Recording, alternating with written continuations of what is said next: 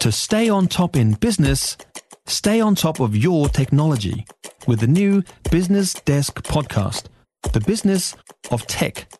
Listen on iHeartRadio or wherever you get your podcasts. Now, hopefully, one of the lessons that we are learning from the awful destruction caused by the cyclone is that we cannot rebuild from this on the cheap. Because we know this by now about ourselves, right? All too often in this country, we build things on the cheap. Take, for example, what has just happened to the electricity network. One of the biggest problems right now is a lack of power across the North Island, right? At the worst, um, almost a quarter of, of a million people had no power. Currently, it is still sitting in the tens of thousands, and that's all over the North Island. That's Northland, Auckland, Coromandel, Tairāwhiti, Hawke's Bay. And it might be as long as two weeks before some of these people get the power reconnected. Now, part of what has gone wrong here is that we built the electricity network in the first place on the cheap. We chose to put the power lines up poles above ground that was the cheaper option instead of underground, where they would be less likely to be disrupted by weather that, like like we've just had. And we are now paying for that decision. Same is true of our roading network, done on the cheap, right? We've cut cut costs there too.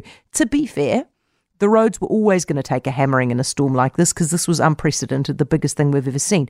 But our roads were in trouble before the storm. I mean, just a few weeks ago, we had the Auckland rains that took out the east, the, the road into the eastern side of the Coromandel. That took out the Brynderwyns already. I hope we don't forget this lesson when we start getting the bills for what this is going to cost. It's going to cost us a lot of money. Grant Robertson was reluctant to put a figure on it today, but it'll be billions and billions of dollars. I mean, the Auckland flooding three weeks ago, just the roads just the roads to rebuild after that, that's a billion dollars. So we're talking several tens of billion dollars probably to fix what we've got going on now. And add to that the fact we were already in deficit when it comes to infrastructure. We already needed to spend $210 billion just to catch up. Now, let's be honest about this, right? This is the tough thing that we're going to face. New Zealand cannot afford to fix every single thing that the cyclone just destroyed. We can't even afford to run the network that we have of the roads right now. I mean, we're running a, a, network across a country the size of Japan. We've only got 5 million people paying taxes for our roads. They've got 125 million. That tells you how unaffordable it is. We're going to have to choose probably. Either we fix everything for cheap or we choose the really important stuff that we need to fix and then we fix those things properly. Now, I hope that when it comes to the point that we have to make that choice, we remember the lesson about what happens if you choose the cheap option. It runs fine when the weather's good, absolutely fine.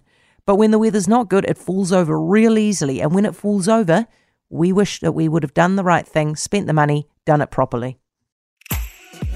If you enjoyed this podcast, you will love our New Zealand Herald podcast, The Little Things, hosted by me, Francesca Rudkin, and my good friend Louise Airy. We focus on all the little things that you can do to make a positive impact on your life and to cut through the confusion from the health and wellness industry.